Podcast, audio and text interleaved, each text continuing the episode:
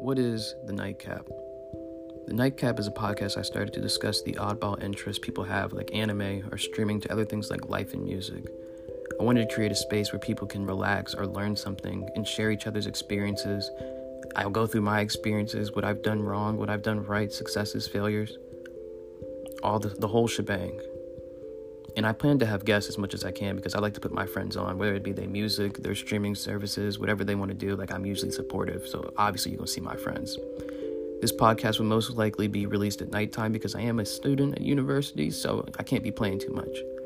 But now that we got the house cleaning out the way, let's introduce ourselves. My name is Isaiah, but everyone calls me Bundy. I'm not going to give the whole shebang because we will use this journey to know each other. So make sure y'all keep a lookout for the first episode. Y'all better not be asleep or I'll just catch you the next day. Peace.